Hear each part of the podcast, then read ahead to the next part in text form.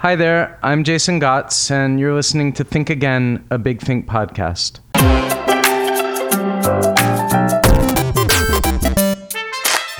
After four years and just over 200 conversations for this show, I'm feeling the need for a new kind of politics that would champion uncertainty, fragility, emotional vulnerability against the tyranny of opinions that push us one way or another. I used to think that art was sufficient for this purpose. After all, it was books like J.D. Salinger's Franny and Zooey or the brothers Karamazov, bands like The Smiths and The Velvet Underground that gave a much younger me courage to embrace ambiguity as a great teacher. Art's an open door, but you have to walk through it and it's the politics and culture around you that shape your ability to do so. We're hurting and hungry for connection, sick of misunderstanding and violence. I think this is true all over the world. I think it runs so deep it's like an underground river, one whose presence we can only guess at from the contours of the surface earth. I'm very happy to be talking today with Turkish born global citizen, novelist, and activist Elif Shafak. She's the author of Honor, The Flea Palace, and Three Daughters of Eve, among many other books. In her writing and public speaking, she's one of the most eloquent voices I know of this new politics that doesn't fit easily on any flag. Welcome to Think Again, Elif. Thank you so much. I mean, let's start with Three Daughters of Eve, and let's start with the fact that it begins in a traffic jam, something that I've experienced in Istanbul, a very long terrible traffic jam, I guess, across the Bosphorus. Yeah. And then with a kind of escape. So your your heroine or anti-heroine or somewhere in between, Peri, she she ends up fleeing the traffic jam and in a sense fleeing safety, fleeing security, fleeing a kind of like bourgeois predictability into danger. And it seems to me that that's kind of central to her and to what you're trying to get at in the book. Absolutely. I think in so many of my books, Istanbul plays a very central role. So she, and I say she deliberately because I always think Istanbul is a she city. It's not like a passive decor or a, or a, or a landscape or a background, but rather than that, I think she has a personality and a very strong presence of her own.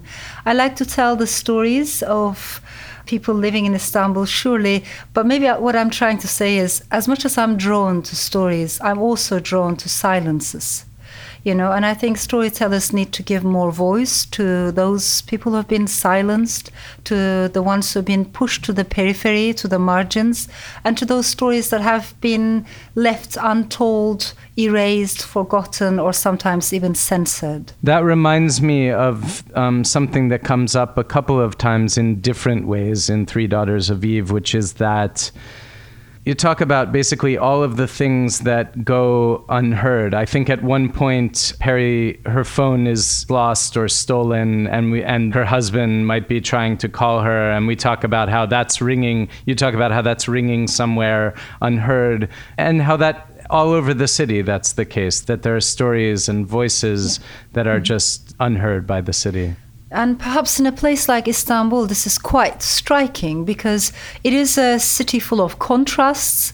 Um, and it is a city with a very long and rich and complex history. Yet at the same time, I think in general in Turkey, we are a society of collective amnesia.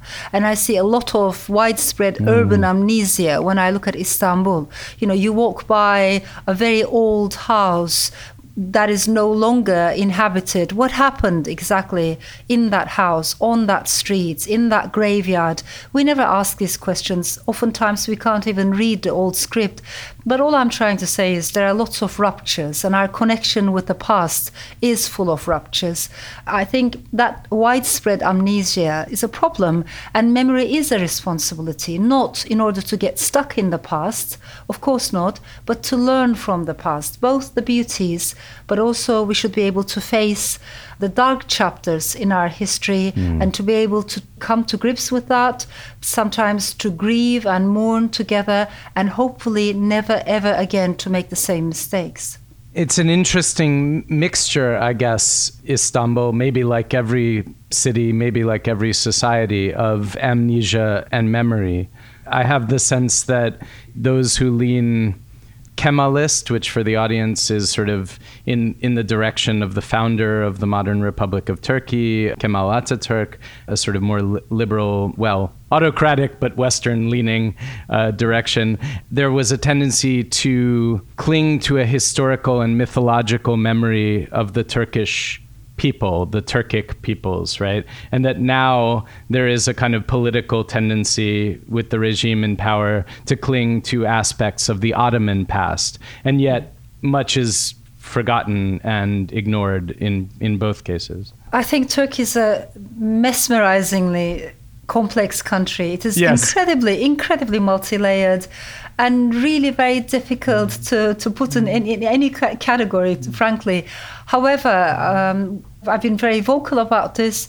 When I look at where we are right now, I think the country has been going backwards, sliding backwards, as the authoritarianism of the state increased intensified. There has been a very visible rise in nationalism, ultranationalism, religious fundamentalism, rigidity, intolerance towards diversity, differences. And I think when this happens, when societies go backwards in this way, patriarchy is also emboldened, sexism also increases, homophobia also increases. Sometimes people think these are separate things. They are not, they go hand in hand. Mm-hmm. Whenever, wherever we see a rise in ultranationalism, there will be a rise in sexism in that place.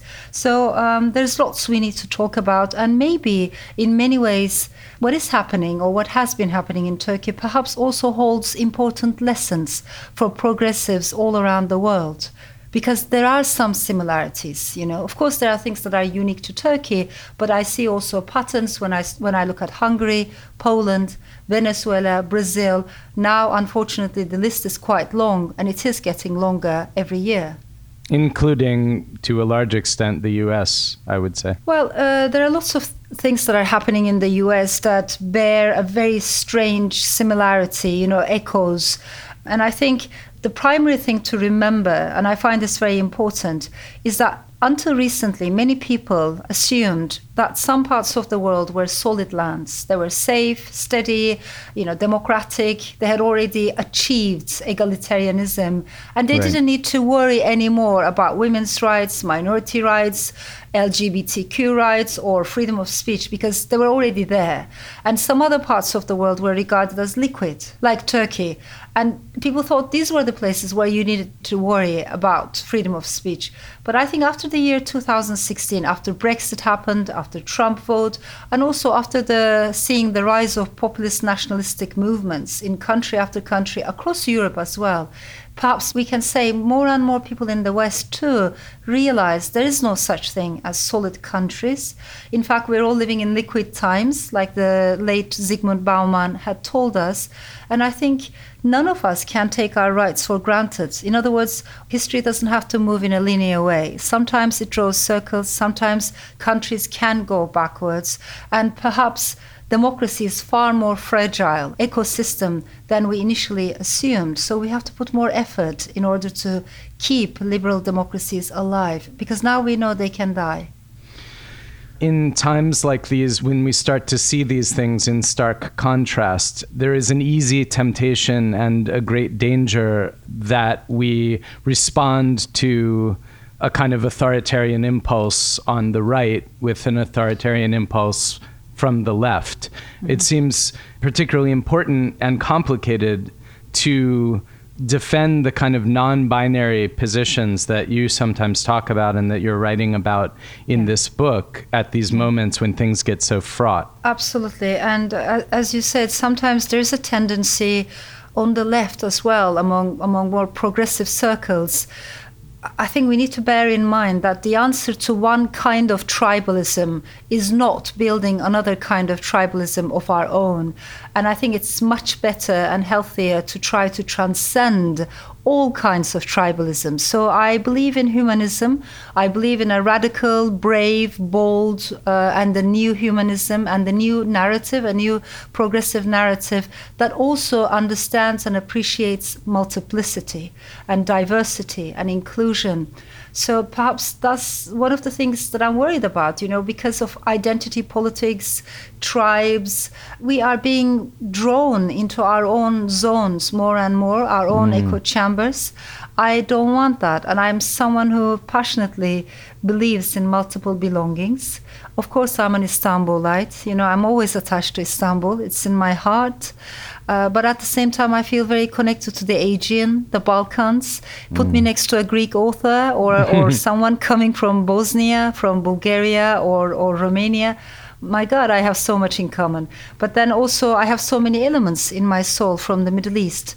I'm a European by birth, by choice. Over the years, I became a Londoner. And despite what Theresa May has been saying, I would like to think of myself as a citizen of the world and as a global soul.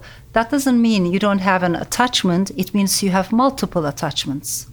Part of the central premise of Three Daughters of Eve. So we go back and forth between the present day and Peri's time as an undergraduate at Oxford in a seminar on God with an unusual professor or a, a, challenging and interesting professor, Azur. He chooses God as this subject, as a kind of um, locus of mm-hmm. ambiguity, mm-hmm. of uncertainty, a place to mm-hmm. open up conversations rather than, than foreclose mm-hmm. them. In my novel, Three Daughters of Eve, I tell the stories of three young women. They all are students at Oxford University at the same time yet they come from different parts of the world, or I should say, they come from different parts of the Muslim world. Right. So there's Shirin, who is British Iranian, and she's the child of exiled parents who had to flee from Islamic fundamentalism, extremism, and bigotry and dogmas. So Shirin herself is quite critical of all religions, in fact, but in particular, she's critical of Islam because of the lack of gender equality. Uh, then there's Mona, who is Egyptian American. She wears a headscarf. She's a practicing Muslim, and she complains about Islamophobia because this is something she experiences almost on a daily basis, and she's on the receiving end of Islamophobia.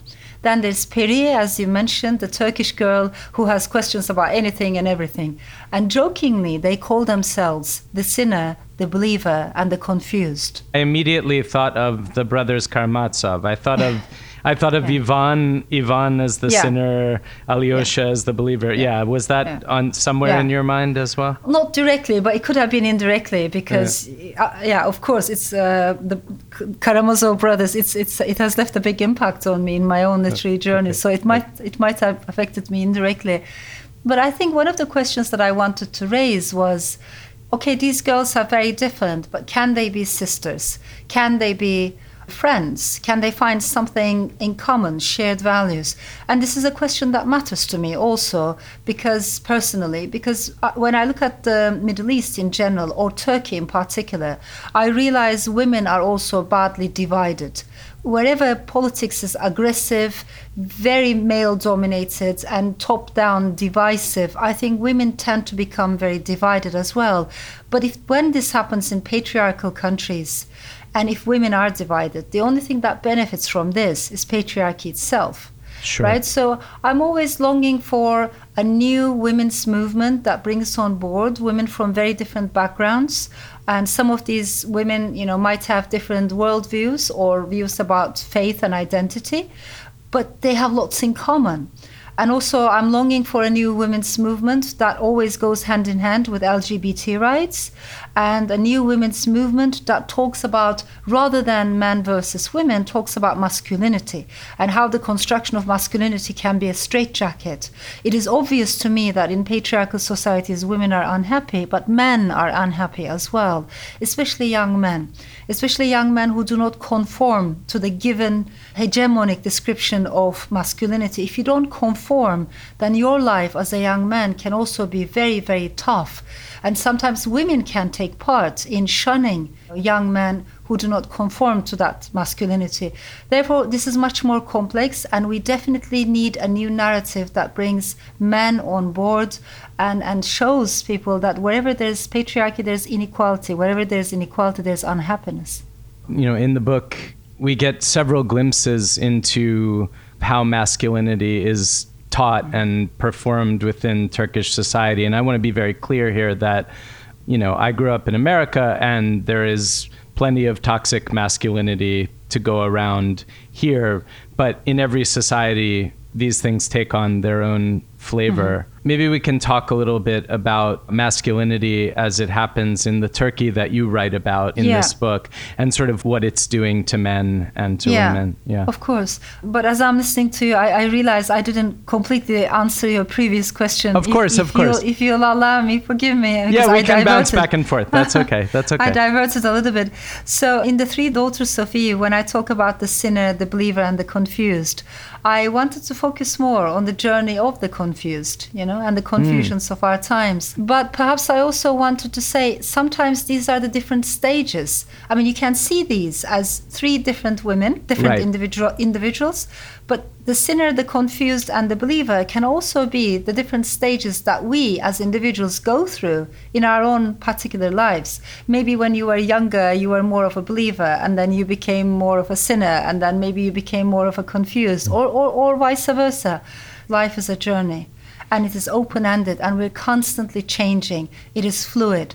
And one of the things that the book is critical of or tries to emphasize is this preoccupation with certainty. I think we live in an age in which we're constantly trying to look for certainty and in which, as you said early on in your introduction, in which ambiguity is not appreciated enough because people associate ambiguity with weakness, as if you haven't made your, up your mind yet, right. as if you don't know enough yet. Actually, just the opposite. If there's room for ambiguity in your mind, it shows that you've been thinking about that issue even more and more in a much more nuanced and complex way. But uh, if you'll allow me to express it differently, in the book, there's a passage where the professor criticizes people who are obsessed with certainty. And maybe what the story is trying to say is people who are very religious, they try to get rid of doubt and only want to hold on to their faith. But faith without do- doubt is a dogma, and mm. dogmas are extremely dangerous. On the other hand, perhaps people who are very fond of or extremely sure of their atheism, they want to get rid of faith and hold on to doubt. But there are moments in our lives when we have secular acts of faith. Faith can be a secular act. For instance, when you move on to a new country without quite knowing why you're doing it, that's a secular act of faith. When you start writing a novel, you don't know if you're going to succeed, where the story is going to take you, but you follow this instinct. It's a secular act of faith. When you fall in love with someone, that is an act of faith. You know, you don't know if that person is the right person for you. So all I'm trying to say is rather than the certainties of either end, I think I also personally always felt closer to agnostics. People who were able to say, you know, let, let faith and doubt dance. Let them talk to each other. Don't separate them from each other that much. And let's see if they can challenge each other. To me, that is much more interesting intellectually. So I feel closer to agnostics and also to those mystics who were very heterodox on the edge, who were a bit of misfits, walking a very fine line between faith and doubt. I find that interesting as well. And maybe I, I, need to also tell you that I'm not a religious person myself at all. I'm, I'm not a believer. I have too much doubt to be a believer. But I, uh, I'm someone who likes faith and doubt to dance. Uh, and I also, I think, make a distinction between religiosity and spirituality.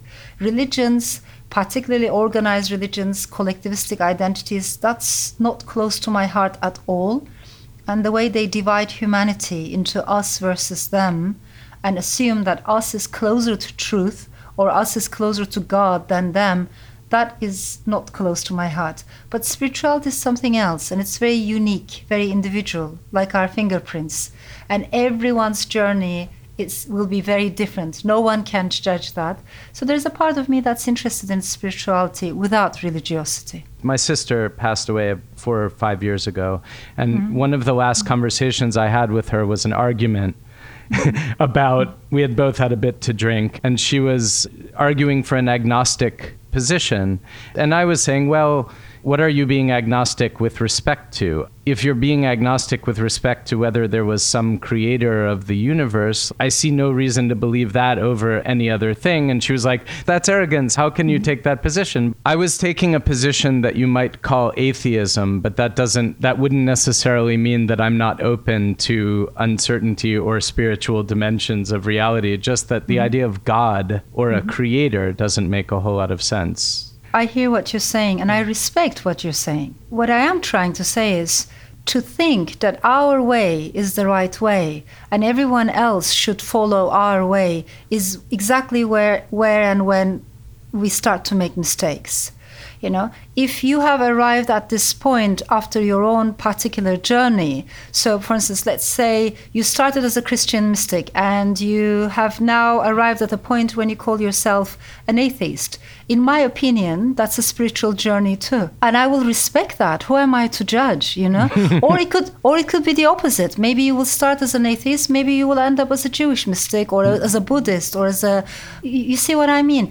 If this is your personal journey, I will only respect that. Of course, I will. What I do not find close to my heart is when it becomes a collectivistic identity, yes. a statement of certainty, saying this is the right way, and everyone else should understand the right way. And if you cannot understand the right way, then you must be either ignorant or inferior. You know, when it comes to that level of certainty that unfortunately we hear uh, in many parts of the world today, I think that is when uh, things become extremely extremely dangerous. So, wherever our spiritual journeys take us, actually, I like that. I respect that. And, and I find that a very fluid world, like water. I couldn't agree with you more. I think what gets confusing for people is the fact that what you're calling a spiritual journey, it, it is necessarily subjective. We yeah. want objective, I don't know we, I don't know what we I'm talking about, but mm-hmm. there is a seeming a hunger, at least mm-hmm. in the public space, for yeah. objective proof of, of this or that. And so it's very tempting and very seductive and very easy to turn mm-hmm. things which are and must be subjective into objective truths and try to defend them. Absolutely. And and I find it very healthy that we keep questioning, we keep questioning our own truths, you know, never to be that sure of our own truths, always keeping an open mind, an open heart, uh, and not to be too judgmental. To me, these are important. On the other hand, I I'm a progressive minded person. I'm, I'm, a progressive liberal. And I do believe that there are some issues, there are some subjects that the liberals uh, and the left have abandoned and neglected for too long. And mm. faith is one of those subjects. We can talk about faith in a new way. You know, to be honest, I think faith is way too important to leave it to the religious. I think patriotism is way too important to leave it to the nationalists. Just mm. like politics is way too important to leave it to career politicians. And I've started to think that technology and the digital world is way too important to leave it to tech companies and tech monopolies. I think in all these fields, we can have new thoughts, new narratives, and, and, as progressives, we need to talk about you know faith and patriotism in a completely new way. Otherwise, all these areas are being dominated by much more extremist and rigid views of more far right. I mean, it will require great subtlety and great beauty yeah. and great great nuance, which I have to say, complimenting you, I think you are uniquely capable of among among people that I've heard speak about these things. To argue forcefully mm. for these things which are both definitive and open ended. To mm argue in the public space, which yeah. often lends itself better to sound bites for a kind of complexity. Indeed, and I think that the way the media is structured today also increases this because let's look at the debates we see almost every day on TV. Usually you have two opposite views um, never agreeing on anything and each trying to win more votes from the audience. And then we, we count the votes, who won. In all these debates, there isn't a proper intellectual exchange. And even in academia, where we would expect more nuanced way of thinking, even there, when I look at the panels organized on both sides of the Atlantic, you have a speaker who is the pro and then the con. So you have two clashing views, and again, the audience deciding whom to follow. I don't like that at all. I'm always curious about well, what about the third voice? What about, what about the fifth voice or the or the 99th voice? All I'm trying to say is this clashing certainties. We can do better than this.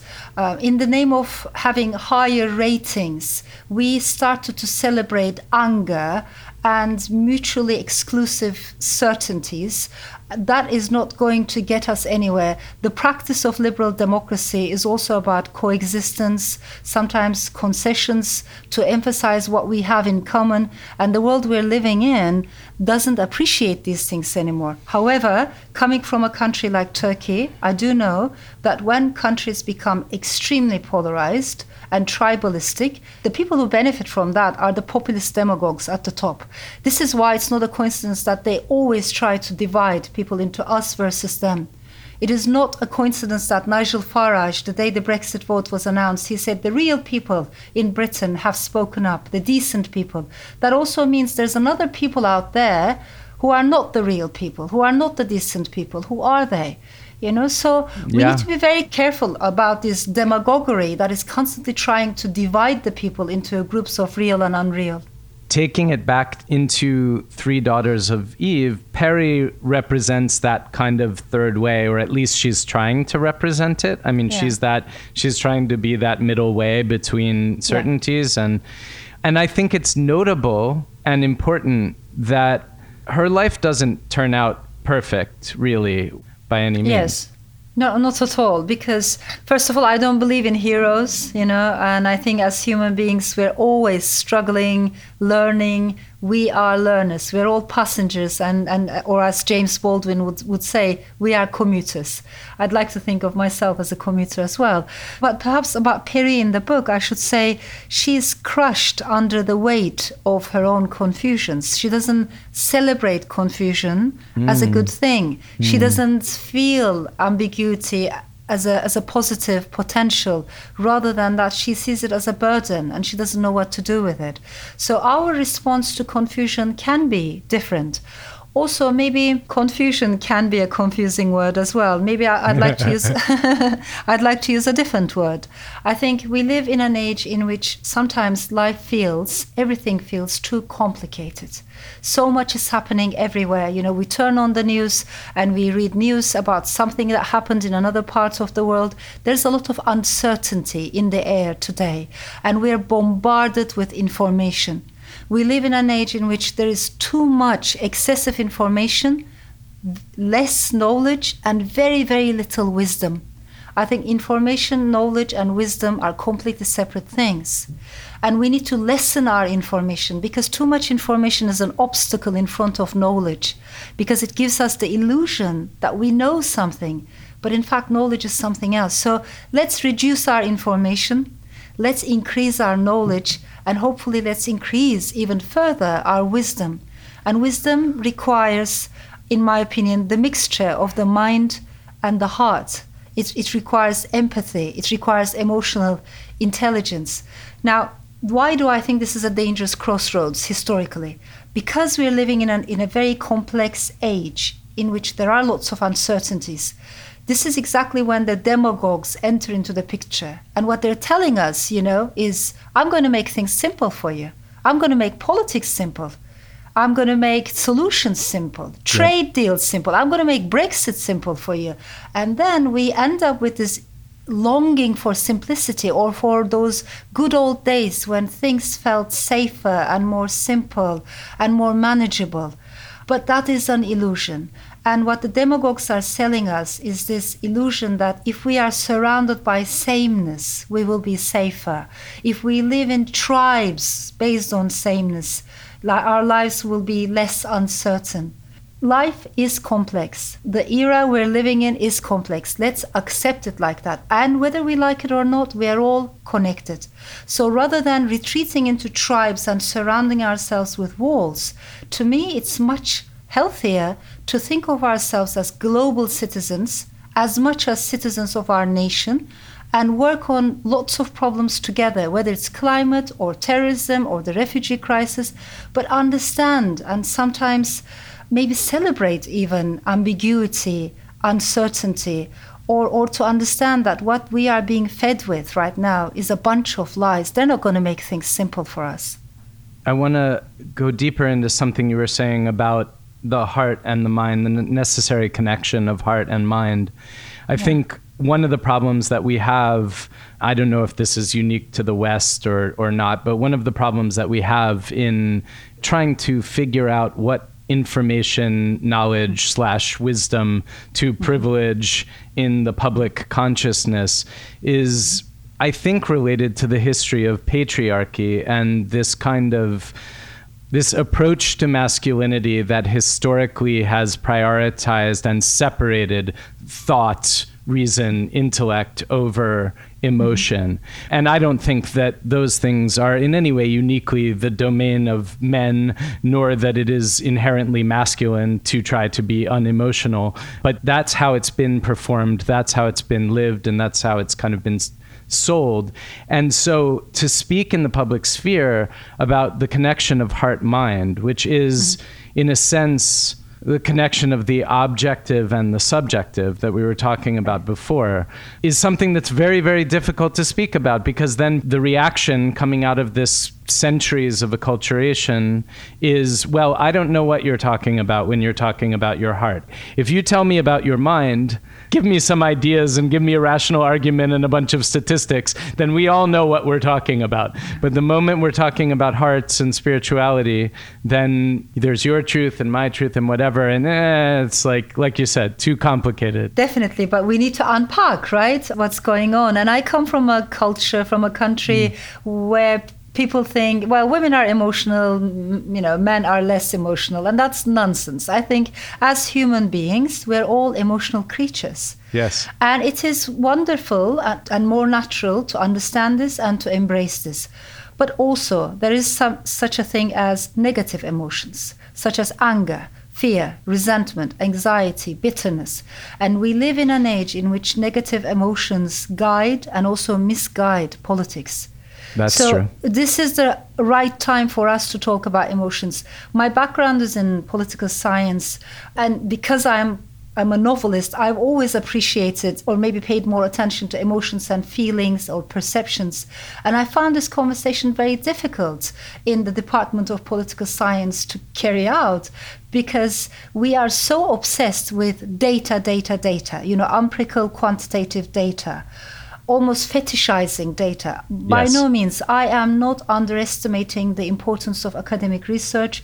I have always respected, you know, knowledge, the accumulation of knowledge. So of course I respect it tremendously. But all I'm saying is it's not enough to right. understand the world. We cannot solely rely on numbers. And let's take a step further. There is a lot in today's world that cannot be reduced to numbers and yet plays a huge role in the changes in our political landscape and cultural landscape. So, what am I talking about? Primarily, I'm talking about culture. Primarily, I'm, talking about emotions and perceptions. You cannot measure these things easily, and yet they matter. They matter tremendously. So, I sincerely believe we need to put more emotional intelligence on the table. When I look at our politicians, I'm sad to say, particularly sometimes female politicians, to prove how strong they are in a male dominated world. Understandably, I understand that psychology, but we need to go beyond that psychology. Sometimes they also suppress their emotions a lot in the name of looking strong. Maybe one exception that immediately comes to my mind is Jacinda Ardern from New Zealand, okay, who does right. show her emotions more. But for instance, when I look at Theresa May or Angela Merkel, I see many female politicians not being very easily able to reflect their emotions. But if I may take uh, another step forward, honestly, it pisses me off that oftentimes populist demagogues are doing a better job in terms of connecting with people's emotions than their liberal counterparts. We need to understand that we need to speak with our mind and with our heart together. Of course, I need the facts. Of course, I need statistics and research and intelligence. But at the same time, I should be able, as a human being, to bring out my emotions when I say something. And what I have observed mm. over the years, I've given many talks in different countries. If you only base your talk on information, and there's scientific research that proves this, in the next hour, people forget most of what you've said. And yeah. the next day, they have forgotten even more of it. But if you convey the same information through emotions, you know, putting also your heart in it, they will remember because they will remember the feeling, what they felt when they heard that information. I think that this is as good a place as we could possibly find to go to the second part of the show, which for the audience is where Elif and I will watch a surprise video from Big Think's interview archives. And neither of us has seen this before. It was chosen by Big Think's producers. We're going to watch it and then just see where the conversation goes from there. And this is comedian Pete Holmes on the Me Too movement, accountability, and binary thinking. So it definitely touches on some of the things that we've we've talked about, but maybe goes to some new places too. Obviously, we're going through a spiritual evolution right now, and that involves a lot of suffering on everybody's part, and that's and that's where growth comes. I mean, we'd all like to increase pleasure and minimize pain, but the truth is suffering, even collective suffering that we're going through, is often the earmark that some real change is happening. When I look at um, what's happening with Me Too, my heart breaks basically for everybody involved. I think it's interesting. I did a radio show where we were talking about Louis, and it was so interesting to me to see the comedians that saw Louis as a symbol of artistic freedom they were sort of arguing he doesn't have to apologize. And then I was saying, you're absolutely right, he doesn't, but wouldn't it be nice? Wouldn't it be great if he did? Because, like it or not, he's sort of become a symbol. And I, I, know he never asked for that, but he's become a symbol. And if he shared his growth, and by the way, I'm a Louis optimist, I, I think he's capable of doing this. And if he sees us, I hope that he will, and I'm hopeful that he will. I actually think he might. If he uses this platform and this becoming of a symbol to share his growth and his suffering and his development and his evolution. Like it or not, I know he never asked for that. Um, there's, there's probably millions of people that would take that in a positive way, that would kind of unhinge some of their calcified spots, and, and maybe they'd grow with him. Does he have to do that? No, but this is my point. So to these comedians, Louis represent no, represents nobody tells me what I can talk about, right? Because he went back on stage and he was making all these sort of dark jokes. And people were like, why isn't he talking about his, his abuse and what he did? And they were like, he doesn't have to. And I was like, ah, okay, so to them, he's a symbol of liberty, agency, artistic freedom. Great, fine. To other people, though, and we need to sit in the middle of these things, not either or, it needs to be both and. To other people, he represents abusers.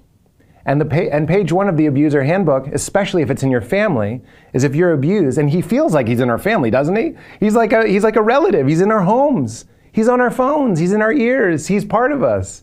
And so he feels familial.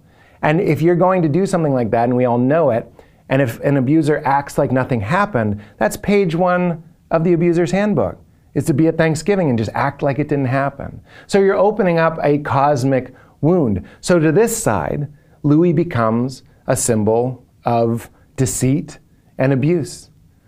Where's the truth? It's somewhere in the middle. Because on this side, I see people going, I feel the fear going, if this is how we're going to whip this person for his ugliness, and his ugliness is the right word. How, how are they going to respond to my ugliness? Maybe if it's not even of the same caliber, but it makes us afraid. Is this what we're going to do? Are we going to beat people up? Are we going to spit on them and shame them and strip them of everything? We get afraid. But I also, my heart breaks obviously for the people that are going, this is bringing up a global unconsciousness. When I see him, I see my abuser. That break, I, breaks my heart. But the truth is definitely somewhere in the middle. And it's a lot, it's a lot quieter, I think, than we're being because it's real fun to ring all the bells and bang all the pots. And it feels like we're casting out demons. But I, you know, I think Martin Luther King was right when light light casts out darkness, you know what I mean? And it's it's it, we feel so impotent and futile, especially with the president talking about grabbing pussies and we're like we can't we can't seem to affect that. Well let's marshal ourselves. Can we clean up this? And i hope we can and i hope we change. And then i also can i'm trying to also understand both sides and i think that's important. Because we're a very binary world. We love being either or. You're either red sox or yankees. You see it even in sexuality. You're either gay or straight. You're either male or female. And this fucking world especially when psychological wounds are at play, is so much more mysterious than we're giving it credit for. And we want to walk around and go like, no, Louis is a monster. Let's let's burn him alive. And then they're like, Louis didn't do anything wrong. Okay, guys, let's let's settle down and go. What now? What next? How are we going to change and grow for this? I have a daughter. How are we going to change for this? I don't need a daughter, by the way. Fuck that. I take that back. I cared before I had a daughter. Fuck that shit. I hate when pastors have a gay son and then they become pro gay. Fuck that shit. Be converted before the conversion experience. That's a big, you know, like Green Book, you go on a road trip with a black guy and you become less racist. Fuck that. We don't have time for you to go on a road trip with every transgender or sexual abuse victim. Be converted now. Start loving now and then rationalize it later. We don't have time. There's too many people that need love and understanding for you to go on 75,000 road trips. I honestly believe this is where we need the art of storytelling even more because when you know someone's story, you will be less judgmental. To understand how that person arrived at that point, and to have the cognitive flexibility to see things from different perspectives and to be able to empathize very much lies at the heart of the art of storytelling. And I'm someone who, by nature, likes to build bridges and always tries to think in a much more nuanced way. However, I am also someone who is very aware of power relations. So to say that, well, there are two stories to the same issue, maybe, but it doesn't mean that two stories have the same power. Sometimes one of those stories will be the story that nobody hears. One right. of those stories will be the story that is suppressed and erased and forgotten and pushed to the margins. So, my work, my wish is to give more voice to people who have been voiceless. And also, I come from a culture that constantly blames the victims. You know, in sure. Turkey, particularly in Turkey, when the victim of sexual abuse goes to the police, she will be accused most of the time. When she goes to the court, not only the victims, but even female lawyers can be scolded by judges because for the length of their skirts. And people will be asking to the victim, What were you wearing on that night? Why were you out at that hour of the night? So there isn't an equal power relation here, and it's much more difficult for the victims, whether they are men or children or women. But for people who have been disempowered, it is harder for them to come forward and to share their stories in the public space. Of course, for me, it's important non binary way of thinking, trying to understand multiple perspectives and the truth is the accumulation of all those perspectives. So we need that cognitive flexibility. But at the same time we need to be aware of the power relations and structures and structured racism sexism homophobia that makes it much more difficult for some people to come forward and share their stories and usually those people are the minorities who don't feel like they're part of the majority and who are not given an equal voice. I think storytellers should be interested not only in stories but also silences, the things we cannot talk about, whether it's political taboos, cultural taboos, or sexual taboos. And I also think it's a writer's job to ask questions about these issues. Not to preach, not to teach, try to teach anything. I find that very off putting. I don't even know the answers myself, but I do know that the questions matter. So there's a part of me that wants to ask questions about taboos, sexual taboos included, and then open up a st- space, a democratic space in my novels and allow a plurality of voices and stories come forward and always leave the answer to the reader Now, because I write about issues like sexual harassment, child abuse, child brides, domestic violence, um, my work is at the moment being investigated by a prosecutor in Turkey. It's difficult sometimes for fiction writers not only to write about political taboos, I, I had a taste of that when I published The Bastard of Istanbul, and my book was put on trial, and my fictional characters had to be defended by my lawyer in the courtroom because the words of fictional characters were taken out of context.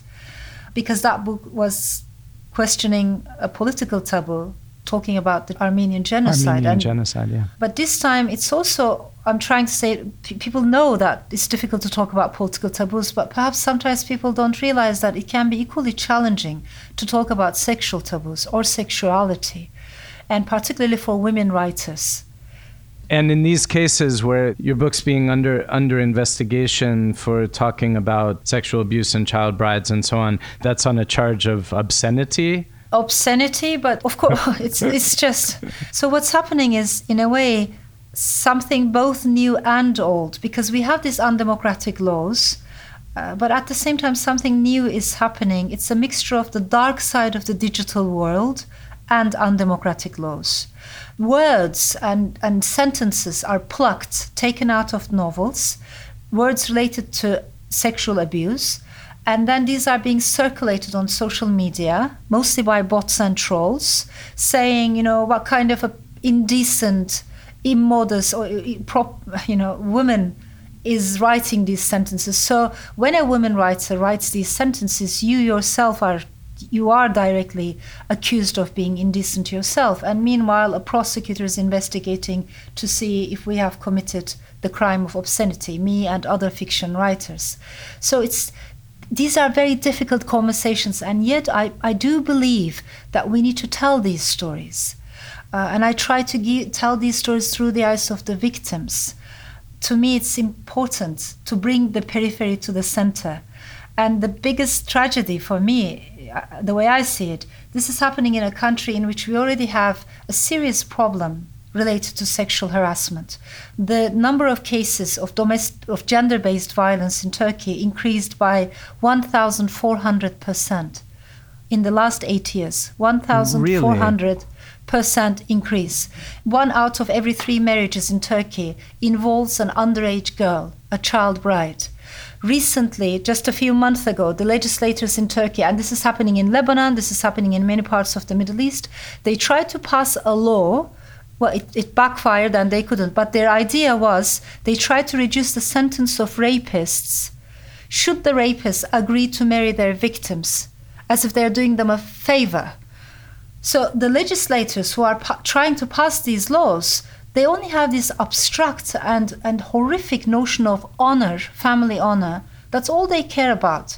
They never think about the victims, you know, what the young women are, are going through and it's almost like sentencing the victims to a lifetime of rape. Instead of changing these patriarchal laws, instead of opening shelters for abused women and children, instead of helping the victims in the court, the authorities are investigating fiction writers who dare to explore these subjects in their work. And to me, that is the biggest, the saddest part of this. But coming back to the Me Too movement, I passionately believe that Me Too movement was incredibly important, but we have not been able to carry it to the next stage. And the next stage, the reason why after a while it felt stuck is also related to identity politics and tribalism. I lived in Boston for a while, and then I lived in Michigan and in Arizona. But what, especially when I was in Boston, I in, in archives, I was constantly reading about African American women's movement of 1960s and right. 70s. And it taught me a lot. And when you read their works, because many of them were women of color, they were on the receiving end of racism and they knew how racism worked. Because many of them were women, they knew how sexism worked. Because many of them were LGBTQ, they knew how homophobia or transphobia worked but also because many of them came from disadvantaged or disempowered backgrounds. They knew how class hierarchy and discrimination worked. So when you read their work, there's an emphasis on complexity. They talk about power structures in a much more nuanced and multi-layered mm. way than we do today. And their solution, the way forward, is always through multiplicity. To make it more clear, for instance, when you read Audre Lorde, I, I love Audre Lorde and I respect her tremendously. So she says, you know, I'm a poet, I'm a woman, I'm a mother, I'm a writer, I'm a les- I'm lesbian, and I'm many more things. I contain multitudes, just like Walt Whitman used to say. James Baldwin did the same thing when a journalist asked him about being gay. I love his answer when he says, you know, don't you see, there's nothing in me that isn't also present in you. We aren't that different. In all these statements, there's an emphasis on multiplicity. I think today in women's movement, we are forgetting the emphasis on multiplicity. We have stopped saying, I contain multitudes. We need to do that. So we need a new global narrative, a new global women's movement that also bridges the gaps between women of different cultures, because there are major gaps there and inequalities. We need a new women's movement that goes hand in hand with LGBTQ rights, but also, as I said, understands masculinity how that is constructed and how that makes men unhappy and sometimes doesn't give them any freedoms and it's like a straitjacket and how also mental health affects particularly a growing number of young men both in america and in europe. We need to mm. understand why. If we don't sorry I, I'm just going on No, and please, on but, please. but but i really feel passionate about this and for me it's very important to have a new feminist narrative that also brings men on board and encourages people to look at inequality together And if I may, it seems to me, and I was thinking this during the video when he was talking about like it's a little bit of this and it's a little bit of that. Yeah. That not exactly. It's this and it's that and it's that and it's that all at the same time. And right, right. But they don't have the same power. Let us Right, not forget right, that. right, right, right. So, of course, all these stories matter, you know, and we need to be able to hear all those stories uh, and then make up our minds, perhaps. But at the same time, bear in mind they don't have the same kind of authority or power or advantage in the society. So, to me, it makes sense if we really believe in equality, it makes sense to me to give more voice to the voiceless.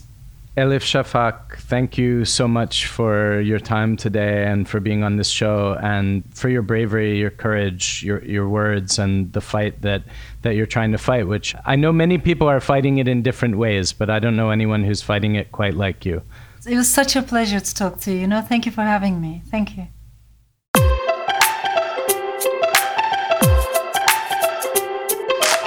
Whether you're new here or you've been with us for a while, I would love to hear from you. Come to my website. It's jasongots.com. That's J A S O N G O T S.com. You can sign up for my mailing list. You can send me an email directly. Either way, I'd love to stay in touch. We will be back next week with something very, very different, and I hope you can join me.